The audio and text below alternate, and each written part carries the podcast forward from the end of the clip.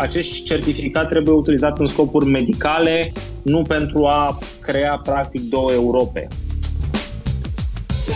Nu se vorbește de pașaport de vaccinare, nu se vorbește de certificat de vaccinare, se vorbește de un Digital Green Pass.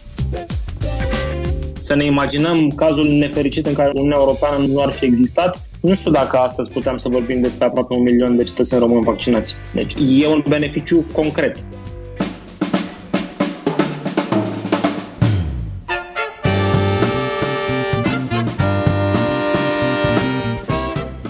Prezent cu Adela Greceanu și Matei Martin.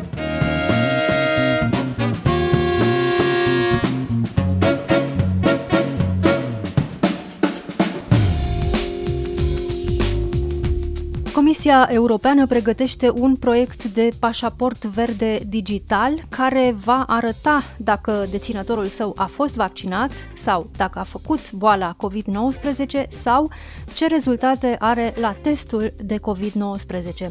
Președinta Comisiei Europene, Ursula von der Leyen, susține că scopul acestui document este acela ca cetățenii europeni să călătorească în siguranță în Uniunea Europeană și în afara ei. Unele state sunt de acord cu această măsură, altele nu.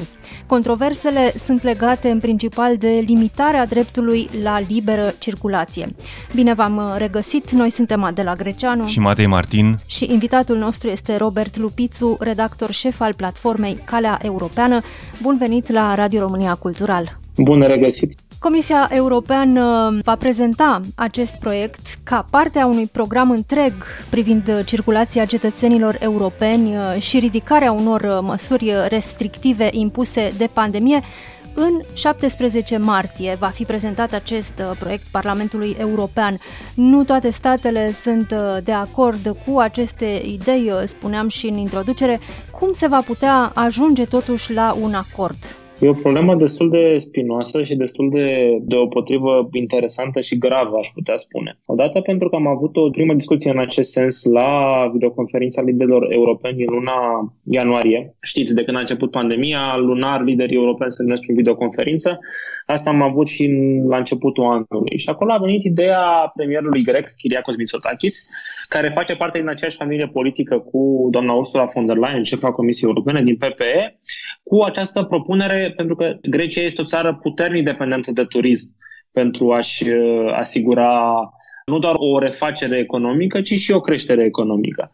Sunt țări care susțin ideea Greciei, înțeleg că și Spania e într-o astfel de situație, înțeleg că și Germania susține o astfel de măsură, asta și în contextul în care dacă ne uităm, campania de vaccinare în Germania nu dă atât de multe roade și Germania experimentează altfel aceste valuri uh, pandemice, ca să spun așa, pentru că la început Germania era prezentată ca un model de succes, pe când în ultimele luni, cel puțin autoritățile de la Berlin uh, sunt îngrijorate de felul în care evoluează pandemia, cât și măsurile pentru contracararea ei. Acum, acest uh, Green Pass, ca să spunem așa, Clar, numai din terminologie, când am, când am auzit ieri formularea aceasta din partea președintei Comisiei Europene, duce cu gândul, din punctul meu de vedere, la o încercare de a liniști apele, pentru că nu se vorbește de pașaport de vaccinare, nu se vorbește de certificat de vaccinare, se vorbește de un Digital Green Pass. Personal, dacă aș auzi terminologia asta, nu m-ar duce cu gândul la un certificat de vaccinare. Asta poate ține un pic și de ideea de a elimina anumite susceptibilități. Pe de altă parte, avem probleme cu încălcarea libertății de circulație în Uniunea Europeană încă de la criza migrației, când foarte multe țări au luat decizii de sine stătătoare de a-și închide granițele pentru a limita fluxul de migranți și de refugiați. Am avut probleme cu libera circulație și aici nu mă refer doar de persoane, ci mă refer și de bunuri în perioada asta în care lanțurile de aprovizionare erau critice pentru a face față crizei provocate de pandemie nu? și nevoia de a asigura acele coridoare verzi de transport în situații de genul. Mă aștept să fie o propunere destul de, să zicem așa, scrutinizată în Parlamentul European imediat după ce va fi prezentată, însă nu sunt sigur cât de ușoară va fi luarea unei decizii, așa cum am văzut deja prin presă, la Consiliul European din 25-26 martie, pentru că imediat vom avea un Consiliu de primăvară, primul din acest an în care se presupune că liderii se vor întâlni în format fizic, în persoană, Însă sunt multe interese de, de armonizat, sunt multe poziții de armonizat. De pildă, România și Franța nu susțin în totalitate o astfel de abordare. Robert Lupițu, cum de Ursula von der Leyen uh, a propus introducerea unui asemenea pașaport vaccinar sau Green Pass, de vreme ce se știe deja că o asemenea idee nu stârnește nici pe departe unanimitate în rândul liderilor europeni? Bun, nu este prima dată când Comisia Europeană încearcă să propună anumite idei, chiar dacă nu sunt stârnite unanimități uh, la nivelul statelor membre. Ne putem gândi chiar la exemplu cu condiționarea fondurilor europene de statul de drept, unde acolo au fost foarte multe probleme și la implementare acum încă nu se știe ce se va întâmpla cu această legătură, scurtă paranteză. Doar în această privință văd o asociere cumva politică aici, pentru că este un lucru susținut în zona de centru-dreapta, dacă mă uit la premierul grec Kyriakos Mitsotakis, care intră în familie politică, Ursula von der Leyen în aceeași familie politică, Angela Merkel la fel.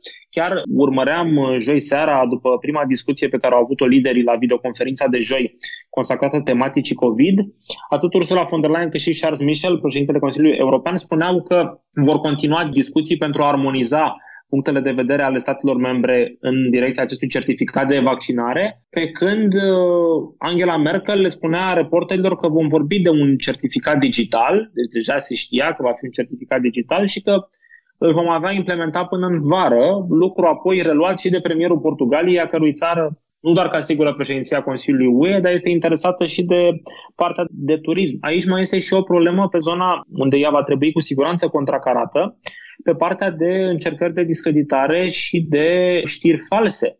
Pentru că nu de puține ori au existat voci care au spus dacă apare un astfel de certificat, practic le oferă oamenilor opțiunea de a alege, dar mai degrabă limitându-i să circule liber, de fapt îi îndreaptă către a face vaccinul, chiar dacă unii nu sunt convinși. Cu alte cuvinte, astfel de lucruri pot da un fel de apă la moare, ca să spunem așa, celor supranumiți, să zicem, antivaxeri, antivacciniști. Și asta nu este în regulă, pentru că noi trebuie să pricepem care sunt beneficiile vaccinării pentru a depăși această pandemie. E de înțeles și ideea de a căuta să avem grijă ca în următoarea vară să nu mai existe un asemenea flux de persoane care să permită transmiterea virusului, pentru că avem probleme și cu aceste restricții, dar cred că mai durează până vom găsi o soluție de mijloc. Pentru că ne aducem aminte și s-a întâmplat în vară cu cozile din Grecia, nu cu testele COVID. Mai întâi acceptau teste COVID 72-48 de ore. După aceea, anumite țări spuneau că acceptă teste COVID, cum ar fi Germania, doar dacă le faci când ajungi în Germania și mergi imediat și te carantinezi. Deci, dacă ideea de a construi un astfel de certificat pornește de la ideea de a asigura securitate sanitară, ca să spunem așa, și siguranță pentru cetățeni și se găsește o formulă în așa fel încât să nu limiteze circulația, pentru că vă mai dau un exemplu practic. Ce se întâmplă dacă, Doamne ferește, te-ai infectat cu acest virus, treci în perioada de 14 zile și de incubare și de tratare a bolii și știm foarte bine că nu este recomandat să te vaccinezi. Dar după 14 zile se presupune că intri în acea zonă, se spune medical, de anticorpi. Asta înseamnă că tu trebuie să aștepți o bună bucată până te poți vaccina, dar să nu poți călători, deși teoretic, potrivit sfaturilor medicale, odată ce ai depășit situația și ai, ai acei anticorpi, ești rezistent sau imun la virus. Deci sunt multe aspecte. Un asemenea pașaport stârnește controverse nu doar în rândul liderilor uh, politici, a decidenților, ci și în opinia publică.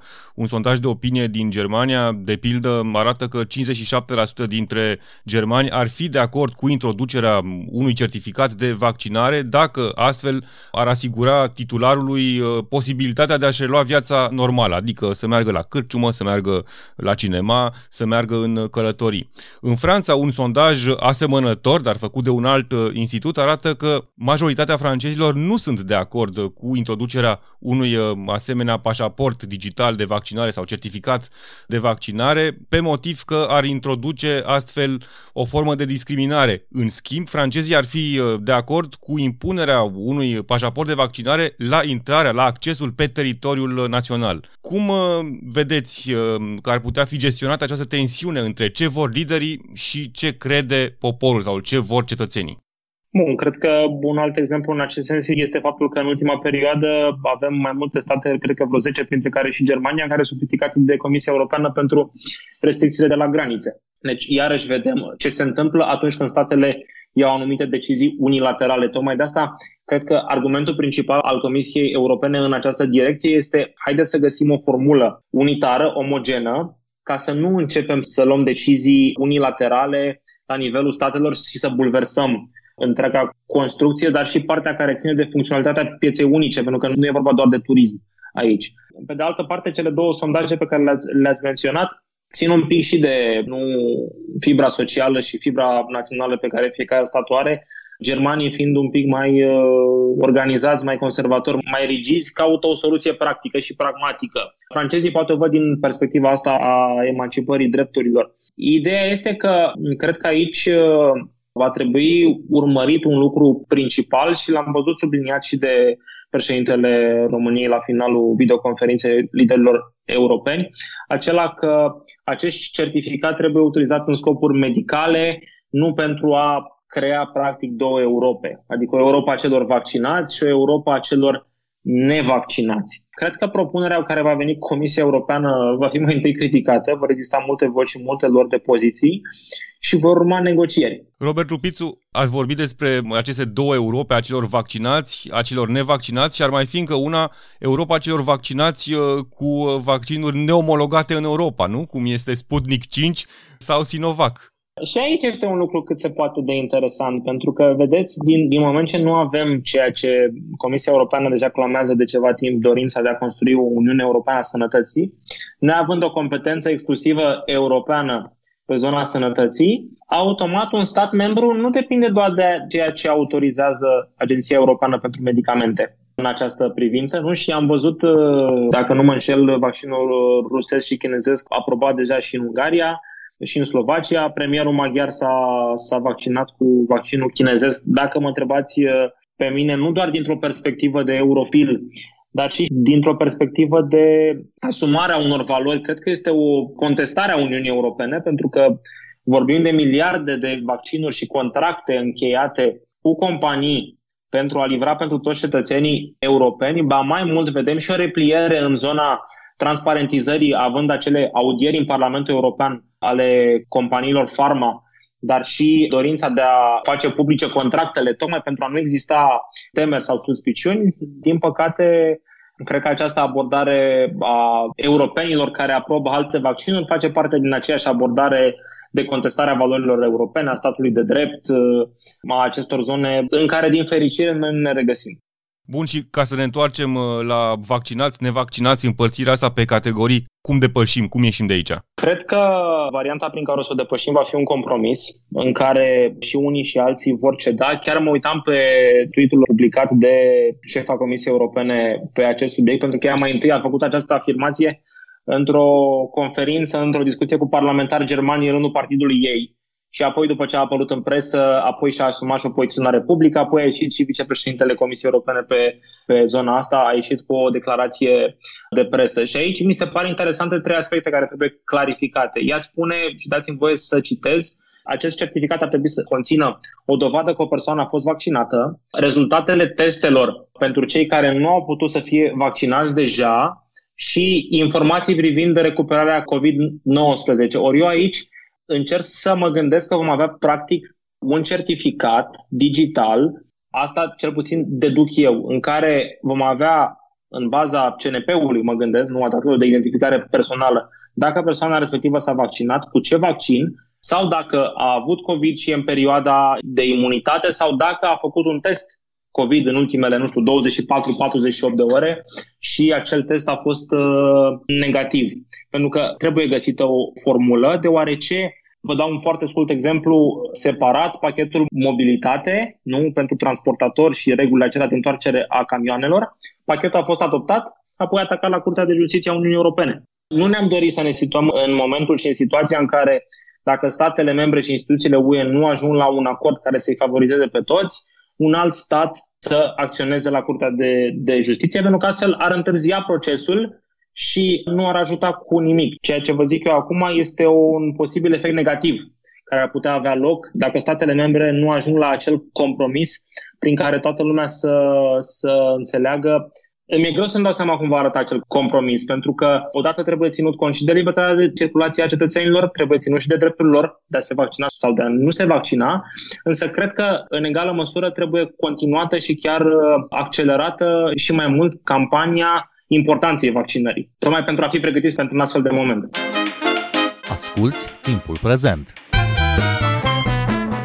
Dar nu vedeți aici riscul uh, desenării unei alte hărți a Europei, uh, precum este Schengen, o hartă a Europei verzi, a Europei uh, cu pașaport digital vaccinal? Ba da, e un risc destul de mare și vorbim de un Schengen în care noi nu suntem, de exemplu, deci oricum Schengen la ora actuală, indiferent de etapele și vitezele cu care funcționează, e o formulă nu doar că într-un fel discriminează, pentru că noi îndeplinim tehnic argumentele și criteriile pentru a fi parte în spațiul Schengen, dar și pentru că e instrumentalizat uh, politic. Tocmai de asta, din moment ce am avut un acord între liderii UE pentru un imens plan de recuperare și de redresare economică, cam greu să faci redresarea asta economică fără forță de muncă. Nu? Că mulți pun uh, problema acestor digital pass-uri în contextul uh, turismului și călătorilor. Dar vorbim totuși de lucrători detașați, vorbim totuși de lucrători sezonieri.